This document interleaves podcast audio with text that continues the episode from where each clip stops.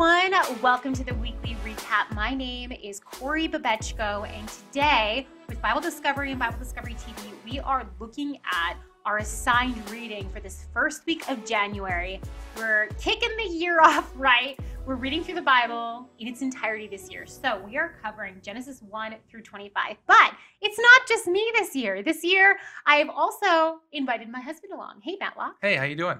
Good. Glad to be here. I'm glad you're here too.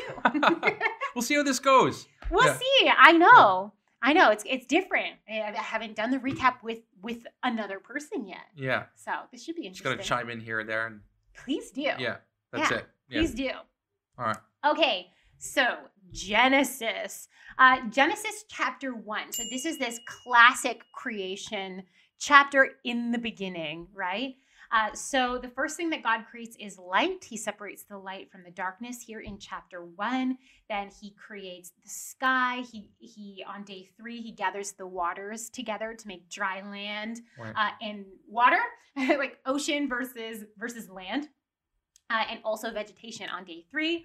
On day four, he creates the sun, moon, and stars. On day five, he creates the water creatures like fish, etc., and birds, the flying things in the air. Um, on chapter six, he creates animals, bugs, insects, living creatures, so animals, um, and man. We're told that he makes man in the image of God. Right. He makes them male and female in the image of God. He tells them to be fruitful and multiply, to fill the earth and rule. Okay, chapter two, we get the seventh day of creation, which it's kind of cheating because it's not, it's not, it doesn't do anything. On, on the day seven, he rests. God rests on the seventh day. And it's talking about how he inaugurated the Sabbath, so the Sabbath day rest, and made it holy. Then the creation in chapter two repeats itself, the creation of the world, but this time from the perspective of humans. Right. Um, so it talks about, you know, God putting Adam in the garden uh, and um, having him name the animals, and he gives them the rule about the only tree that he's not allowed to eat from, which is the tree of the knowledge of good and evil. And then we get the account of how Eve is created from Adam, or Right. woman is created from man, I should say.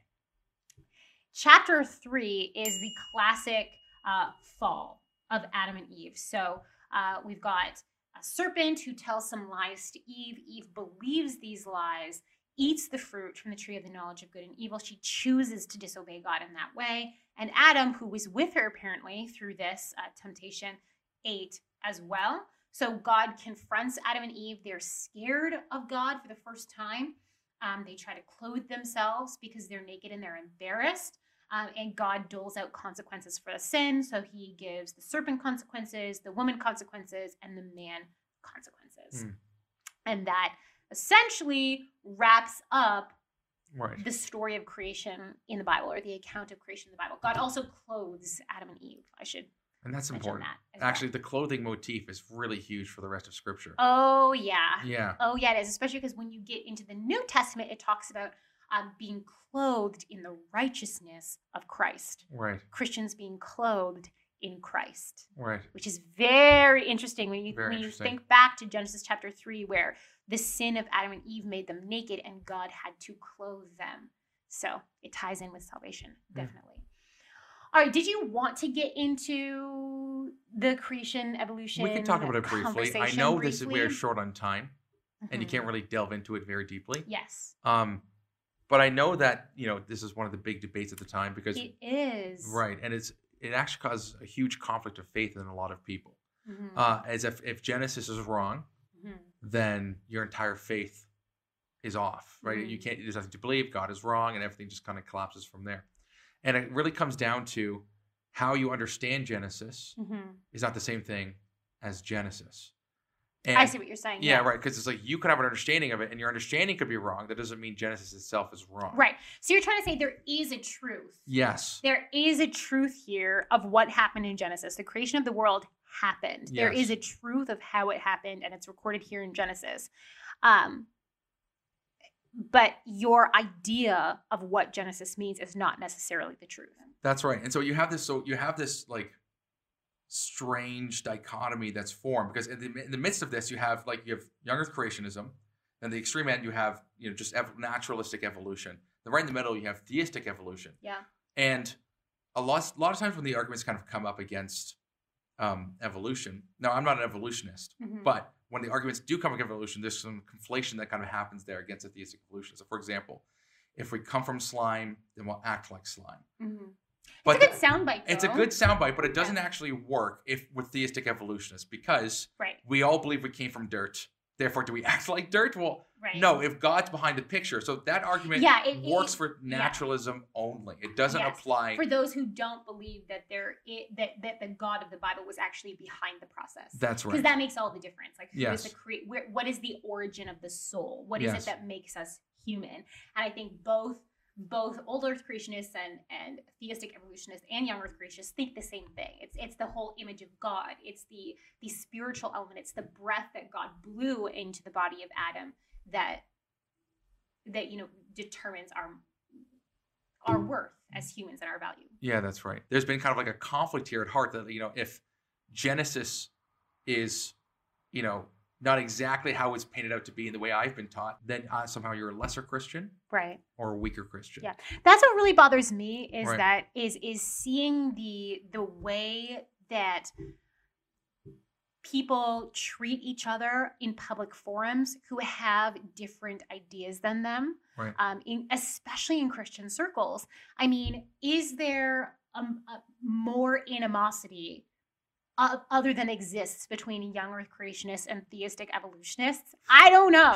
I mean maybe it's just the most outspoken Yeah. uh, like like two two groups of them but on the one hand young earth creation uh, tends to say like this isn't a salvation issue but then the way they talk about um, it comes across theistic like evolutionists as like enemies of the faith and and sometimes even false teachers and it leaves you going wait a second that means you don't think they're saved if they're enemies of the faith, That's faith right. and false teachers and then on the other hand of the spectrum sometimes you ha- you you hear theistic evolutionists saying things like um, young earth creationists are embarrassing they're fools they're you know uh, dragging the name of christianity through the mud they're uneducated Right. it's just wild. It's wild how the church is okay to divide over an issue that isn't an essential belief for salvation. And I, right. I, I just want to encourage everyone to, you know, God, God's given us the ministry of reconciliation. He's forgiven us. So why can't we forgive other people who believe differently than us?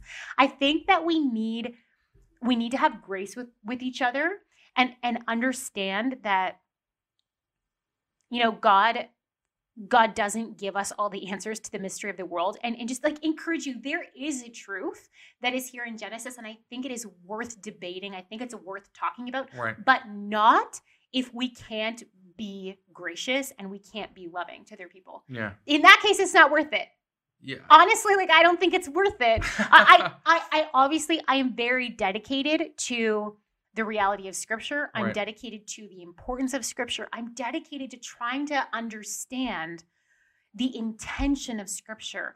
What is Genesis 1 to 3 trying to tell me? right. I know that God is creator. I believe that he created in 7 days. I believe that Adam and Eve were literal people and that they fell. right. Like they literally sinned against they, Yeah, they yeah. actually in the flesh sinned against God. That is my personal belief. And and and I think that those are very important beliefs.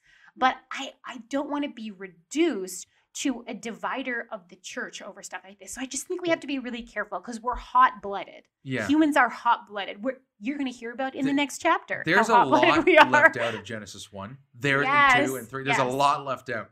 So, yes. however, how God did the initial design with Mhm. animals, like there's a huge distinction between animals and humans here. Mhm. Like, like you, I'm not an evolutionist.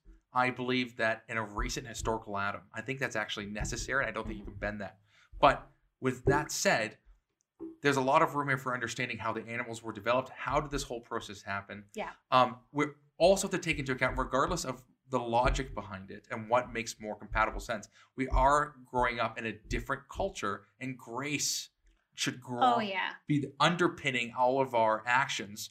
Oh, And mercy, This is a very ancient book.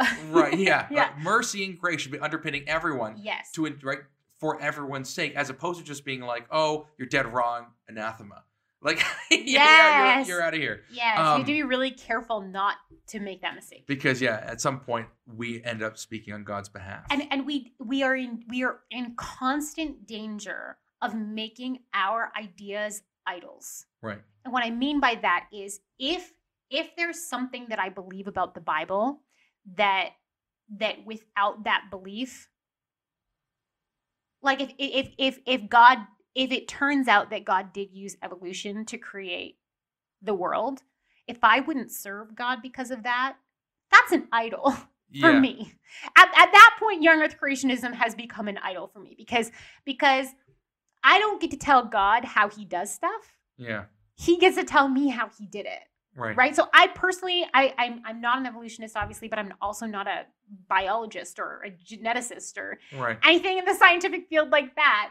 But I think we just have to be careful because we're always in danger of holding our own ideas or interpretations as mini gods Yeah. in our own minds, which means that we're gods in our own minds because we're right. determining what the truth is. So there's an element of humility that I think we have to have in these matters. And I think we should still very deeply think through Genesis 1 to 3. So I'm not saying it doesn't matter. No, I know. we just have to be saying. careful that our faith doesn't rise or fall based off of our interpretation of Genesis, That's right. which yeah. we're in danger of doing. yeah. I don't- And in teaching other people of doing as well. Yes. that if you know i even seen it where if if the snake doesn't speak if it's like let's say um if the snake you know wasn't a physical snake but it represented like satan right in some sort of form that even that is pagan an idea and it's Yeah. like well hold on a second um there's a We, we just have to be careful. we just have to be careful here There's, there's red Yeah. flags here to be careful. yeah just just be careful and humility mercy grace like these are the things that we're about and we have to be firm on what we know what is necessary we have to be firm on that Yeah. But then when things, when we know that, listen, we're not God, as it says, as Job, you weren't there when I made the foundations of the world, right? Tell me about it. He's all cynical to Yes, Job. Yes. So he's like, so just be very Go careful. ahead, Job. Tell me. Tell me about it. Yeah. It's like, um, Yeah. no can do, God. yeah, yeah, that's right. No can So just be very careful. We just, yeah, that's it. Caution should never be thrown to the wind. it, you know, we need to unity in diversity is okay within Yeah. Christianity. We see it in the first century church. Yeah. When Paul's like, look, you have different ideas about holy days Right. and eating meat sacrificed to idols, but be united. Yeah. Stop fighting over things like this and be And united. pray for each other. I don't think Pray that- for each yeah, other. Often it's like you're you're an idiot, you're a bigot, and they're just like it's kind of like this big banter. It's just, Man, when you start praying for someone really, like actually, yeah, it humanizes them in such a way that it's not as easy to call them an idiot anymore. they're not just the idea of. They're not just them. Yeah. They're they are a human being with Yeah. thoughts and emotions and and a pathway that led them to their belief That's right. that you may not understand. Mm. Okay, I We think, talk about this all I night. think so I- we we've ranted about that enough. We had to move on. So Genesis four, Eve has Cain and Abel. Um, and when they grow up, Abel is a shepherd and Cain is a farmer. Hmm. And um, Cain ends up murdering Abel because they bring their offerings to God, and God does not accept Cain's offering, but he does accept Abel's offering, the second born. And uh, Cain is very angry, and God uh, warns Cain, Look, sin is crouching at your door, and its desire is to master you, but you must master it. Cain doesn't listen, and he murders his brother out of hate and anger. Um, God confronts Cain and banishes him from the ground, which is his profession, right? He's a farmer. And um, Cain is really, really grieved over this. And, and he says, you know, he says things like, now I'm going to be hidden from your presence, and anyone who finds me is going to kill me. So, presumably, uh, you, I'll get into that after, but um, God ends up marking Cain for safety. And Cain, he can't do anything. So, what Right. he does is he establishes the city of Enoch. And this makes sense because if he can't farm the ground himself, he's going to establish a city with walls and like facilities for other people to come and they can farm, Mhm. right? So, this idea of people working together. Then there's the story of Cain's descendants, which is not not great. We're also told of Adam and Eve's next son named Seth, Right. uh, or the, the next son they have after Abel's death. So they probably have other children. Yeah. But after Abel dies, when, when he's an adult, uh, the, the next son that they have is Seth. Um, and at this point, people begin to call on the name of the Lord. So up until then, it seems like God's appearing and speaking to them like he did with Cain Yes. Right? So at this point, that stops happening. Genesis chapter 5, this is the genealogy of Adam to Noah. There's some really interesting highlights in there. Uh, Methuselah, who lives like 969 years. Noah uh, has his sons Shem, Ham, and Japheth when he's 500 years old, according to Genesis chapter 5.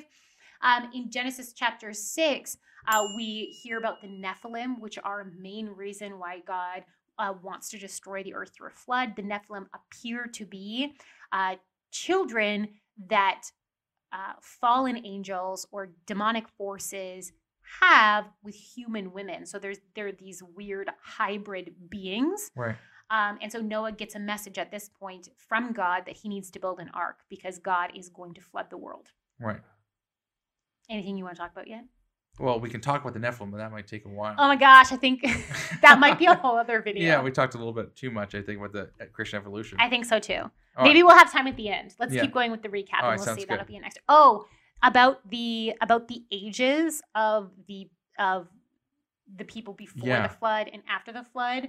You know, they're clearly older before the flood and younger after the flood. There is um, an ancient cultural example of this in the Sumerians' Kings list, except it's way inflated. like yeah, like thirty thousand. Some guys are like thirty. Tens of 50, thousands yeah, of tens years. of thousands. Yeah. But it follows the same pattern where where kings before the flood, the worldwide flood, have live a really long time. Then there's the flood, and then people have less of a lifespan after the flood. There could be a mathematical thing going on here, especially in the Sumerian kings list, because all of the length of the reigns are divisible by a certain number that's escaping me right now. Right. But in the Bible, that doesn't appear to be the case. They're more realistic number. They're lower numbers. I don't know how realistic they are according to today's experiences. Right. Um, but it does seem to be indicating actual ages. Perhaps they were calculating their years a little bit differently than us. That would make a Yeah. difference, but it wouldn't fully, even if you had like years that were only 300 days long or 200 days long, when you get to 969 years, that's still way too old for our life expectancy today. Yeah, and I think what's what's interesting here too is for a lot of people who are trying to throw out Genesis one to eleven, trying to make it myth Yeah. or just figurative or folklore. Uh, this genealogy is what ties Genesis one to eleven to history. It does. yeah, Yeah. so it's like you can't even break. So if you're trying to make Yeah. it non-historical, you can't because the genealogy and you you don't you, because they can't. No one can figure out an alternative to the ages because obviously people today don't live to be one Right. thousand. Right. So or like nine hundred. This is like a favorite of people being like, oh, it's mythological. That's right. Even though it's couched historically. That's right. It's like, or Or Or when God created us, our genetics were better. Our genetic makeup was better, so we lived a lot longer. And then, and then it, it right, and and that's it. Because perhaps with the genetic bottleneck of like coming from Noah, we had less genetic diversity. right. Perhaps with a worldwide flood, it changed the environment. It changed our food sources. Well, that's right. Because with this We too, th- there is no like there the numbers aren't. They say they could be symbolic the numbers, but Mhm. because they gradually decline Yeah, so like so well, all the way to Joseph who lives to like 110. yeah, right? It just keeps going down, and even Abraham. That it's like there's no way to really make it like, oh, even if it was a calendar difference, it's okay, Yeah. how is it gradually, you know, coming down like this, yeah. like 100 years at a time, coming down so Yeah. so almost so perfectly that it makes it very difficult to see it anything It other than just being life, uh, just being lifespans. But yeah, it's it's interesting. You can't escape the miraculous when you're looking at the Bible. That's the thing. That's you the can't. uncomfortable truth of I think it's only uncomfortable in our, you know, in our culture today. Right. The other cultures and, and other times have been comfortable with the miraculous, but we're just not. Mm. But that's okay. Mhm. We, we're not the Bible's not here to make us comfortable. It's here No, to change us, right? That's right.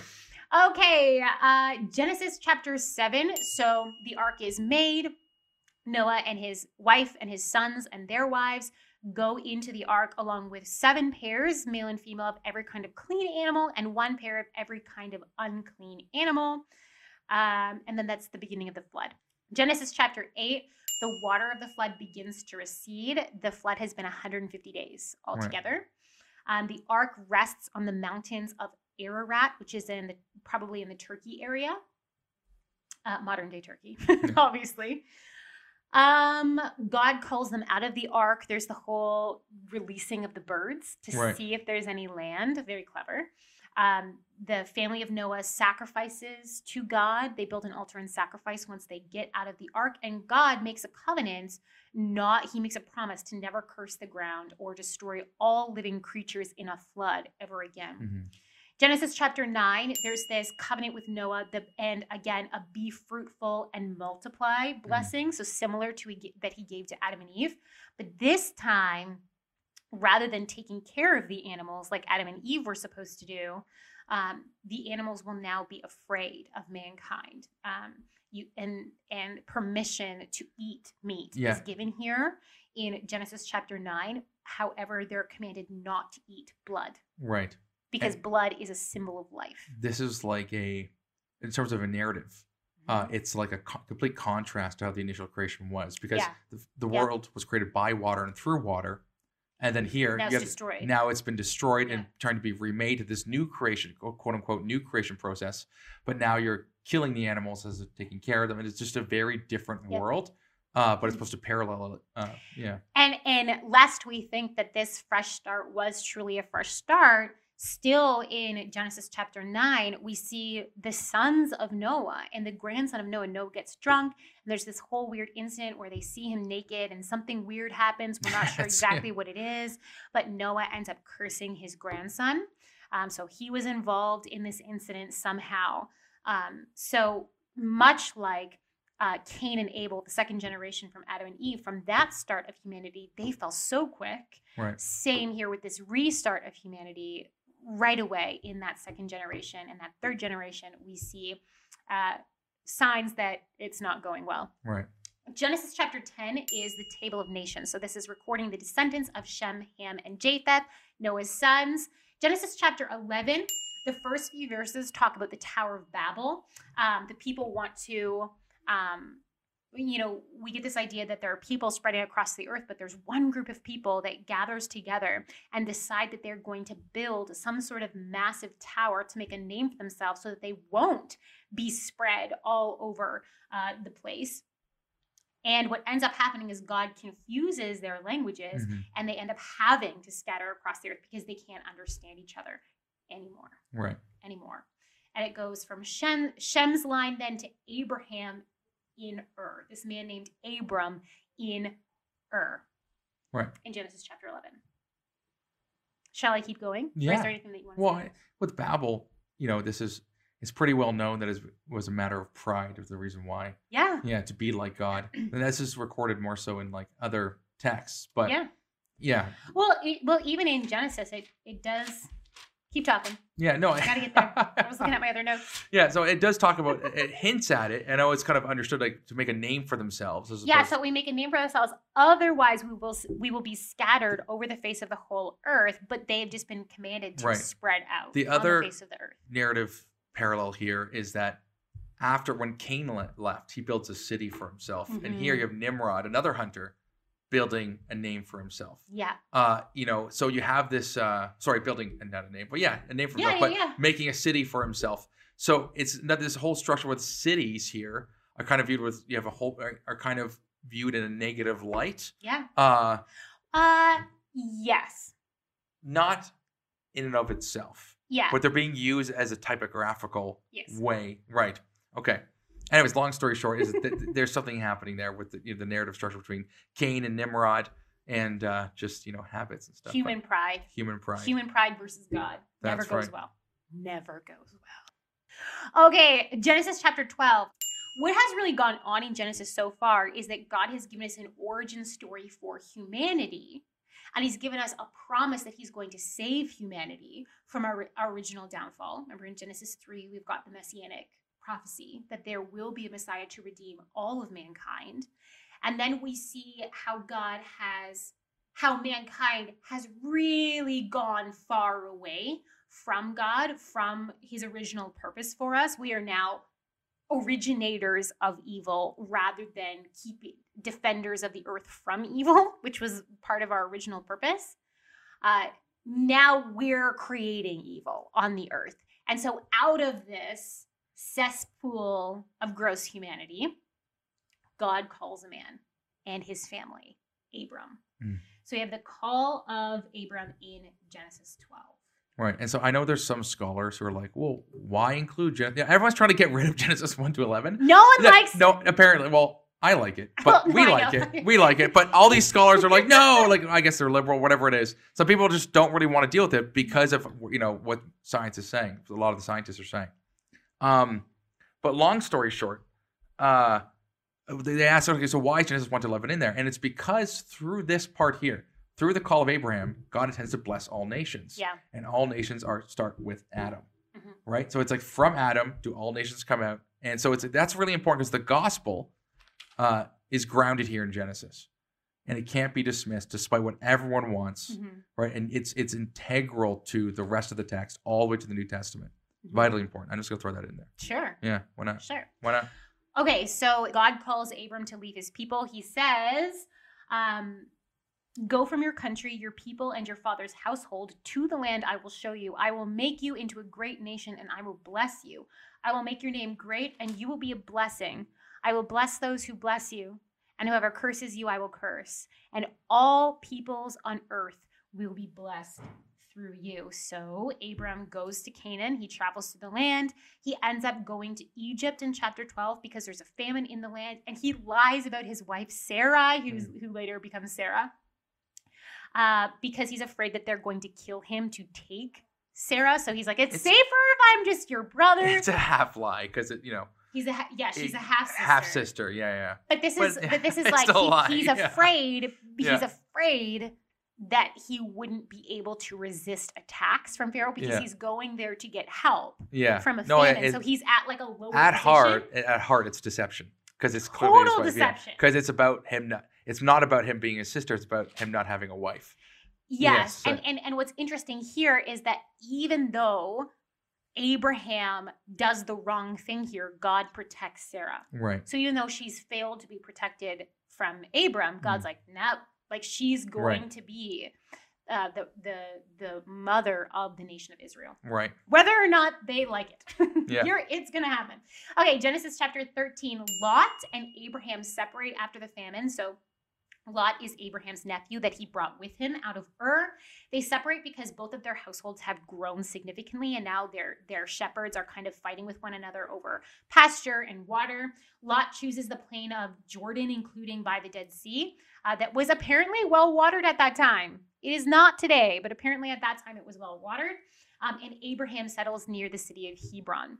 Genesis chapter 14, there's this big war with allied kings and cities, and Lot gets swept away. And honestly, at this point, I remember when I was first reading this as a teenager, being a little bit miffed at Sunday school because in Sunday school, I grew up in the church, and at Sunday school, Abraham was always pictured as this like grandfatherly, old, gentle soul. He is not. no He is not. We get here, and Abraham, it makes sense because he's a traveling merchant. He has 300 men in his household, and, and they are trained fighting men, just as Abraham is trained in warfare. And they go in and they, mili- using military tactics, they and, and hand-to-hand combat, they rescue Lot and his household Mm. uh, from uh, this, this this army of allied kings, 318 men um, from Abraham's household that he leads in battle. And what's interesting about this is that when he comes back from battle, we see this Melchizedek, king of Salem figure, who's called the priest of God Most High. Um, and Abraham gi- gives him a tithe. He gives him a tenth of Right. everything captured from the enemy. Uh, and that's that. yeah and then melchizedek brings up bread and wine which is what which is communion It is. it is which is really interesting It is. And so and so we're going to see Melchizedek pop up in the book of Hebrews. yes When Hebrews relates Jesus's role Hmm. as a priest of God but still legitimate um even though he's not a levite a Levite. yeah right He's still a legitimate priest like Melchizedek was a Right. legitimate priest though he was not even related to Abraham that's right right? Okay, Genesis chapter 15, uh, we've got God makes a covenant with Abraham where he promises a son. Uh, and this is where we're told that Abraham believed God and it was credited to him as righteousness. So Right. Abraham believes him at this point.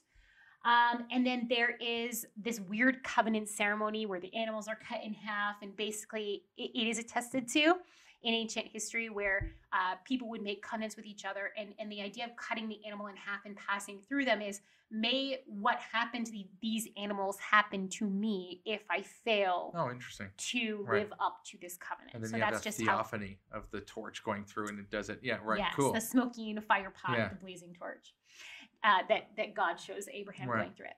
God is symbolized as that, which is Mm. really interesting.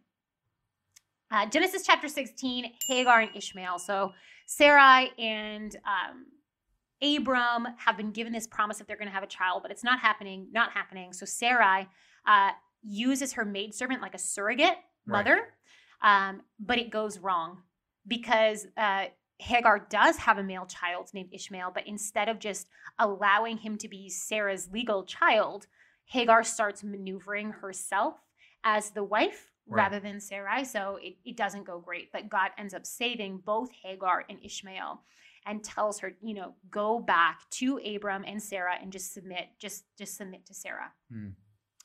Um, Genesis chapter 17, we get the covenant of circumcision, where Abraham God tells Abraham that all the males in your household now will be circumcised as a physical sign of the covenant. This is where they also get renamed Sarah and Abraham Right. rather than Sarai and Abraham.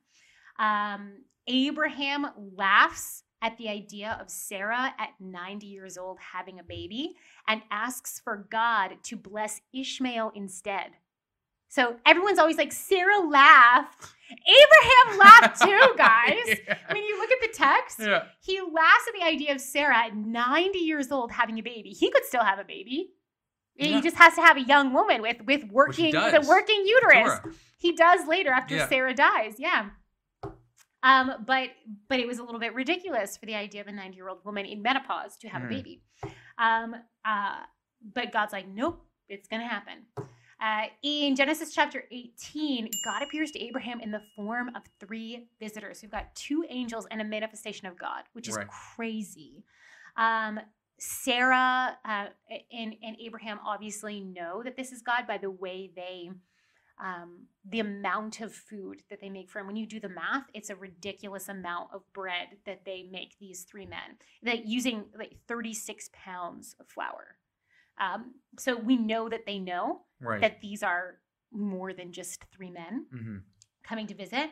Um, this is this is the chapter where Sarah laughs. Ha ha ha! I'm gonna have a baby. Ha ha ha! So she laughs too. and Um, God's like, no, but you did laugh. you, you did laugh. You I did laugh. I did I laugh. did You laugh. laughed. You Yes, you did. Yeah. Yes, you did. I probably laughed too. Goodness Yeah. gracious. Perhaps out of fear. Yeah.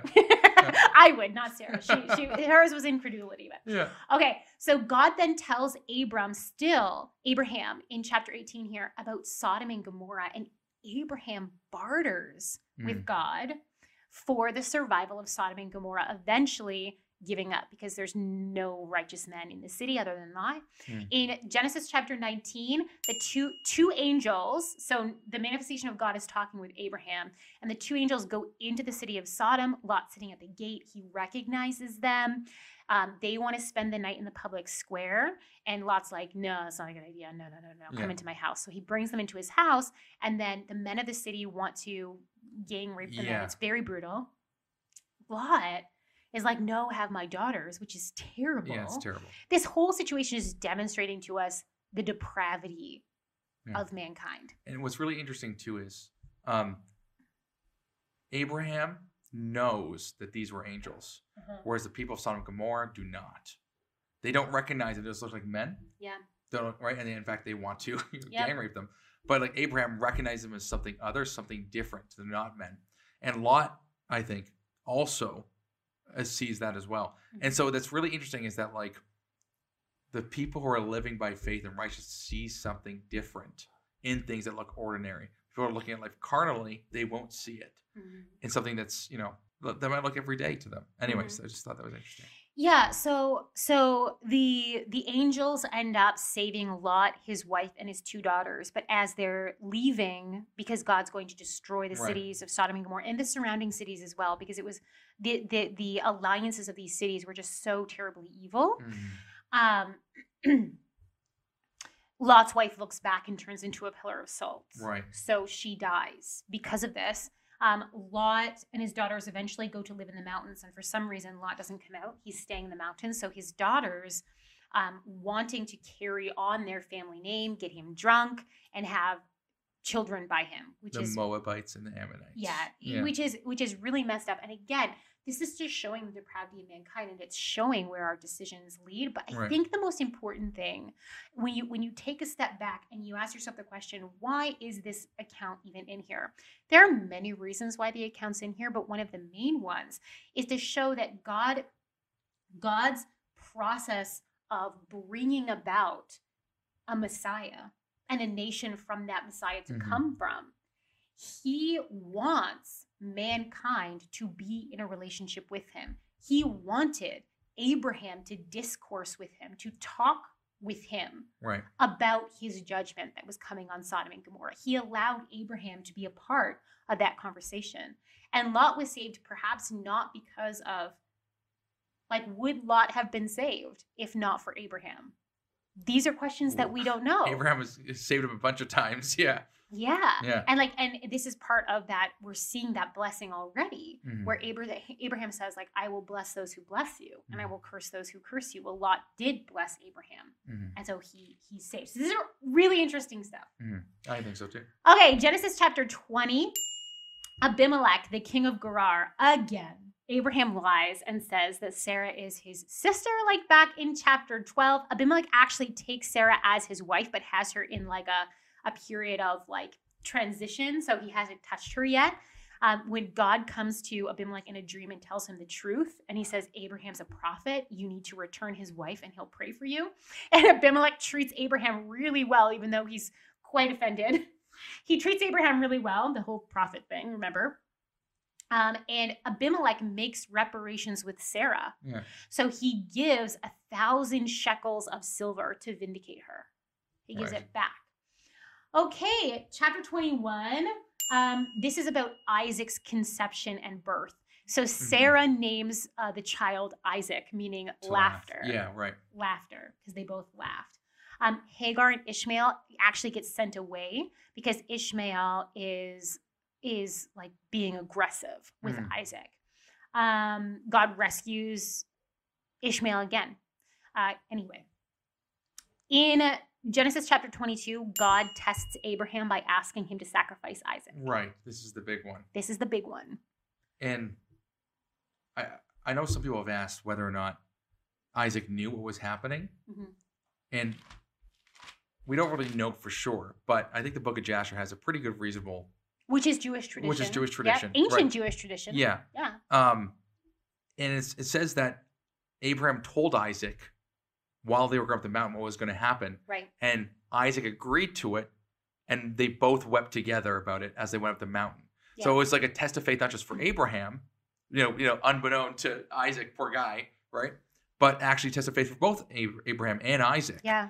And um, and they both went up the mountain, and Isaac was willingly participant in this whole process, Yep. which I think makes a lot more sense, It makes a lot right? more sense. Especially when when you get into the New Testament, But as you said, I know beforehand, living living your body like a living sacrifice. Yeah, it Yeah. definitely relates. Like Paul, the Apostle Paul, was de- had to have been thinking about this Yeah, uh, when he wrote Romans uh, twelve. right. Uh, now, therefore, brothers, in view of of this this great gift of God, offer yourselves as a living sacrifice, holy and acceptable Yeah. to God.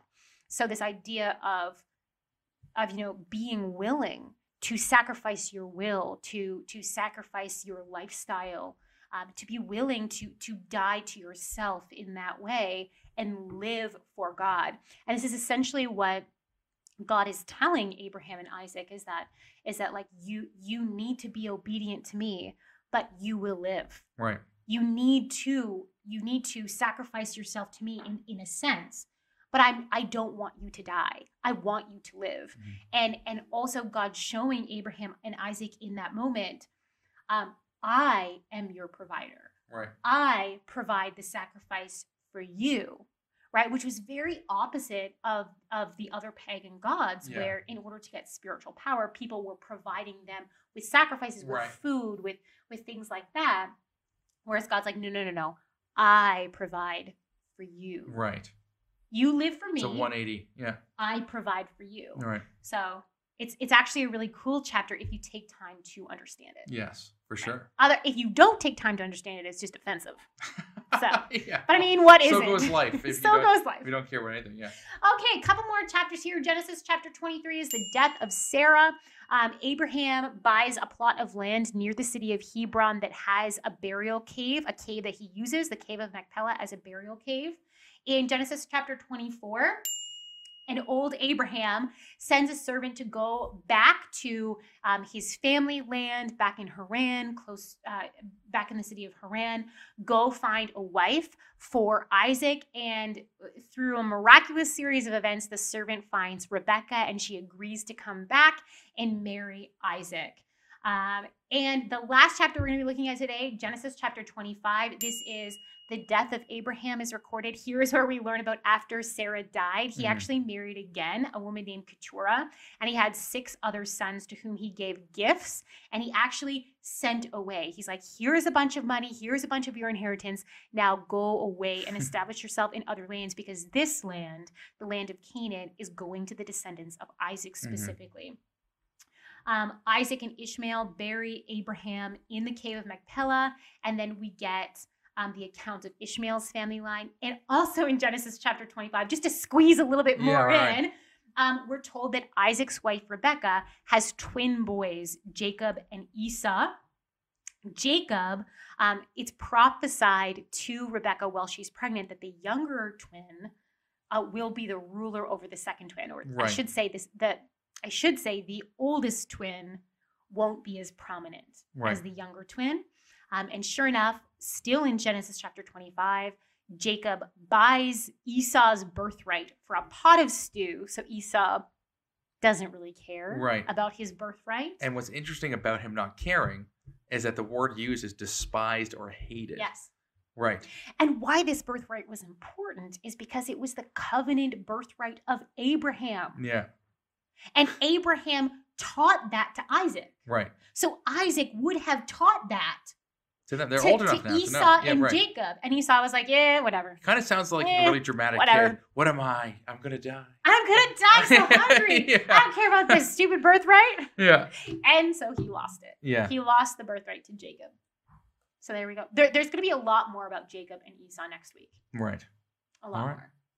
A lot more. Do you have anything else you want to say? no, I think that's it. I think we pretty much covered it. Okay, so thanks for uh, recapping this week with us. If you have any comments or questions, please pop them down in the comments below. Uh, and again, if you're looking for a, a, a shorter, slightly more in depth recap, there's also going to be a link to that in the description box. Until next week, I hope you have a really good week. I hope you are able to stay up with your reading, and I'll see you later. Thank you so much for watching. We want to keep producing high quality biblical content, but we can't do it without your support. If you feel called to support us, please click the link in the description under donate. Your support really means a lot to us.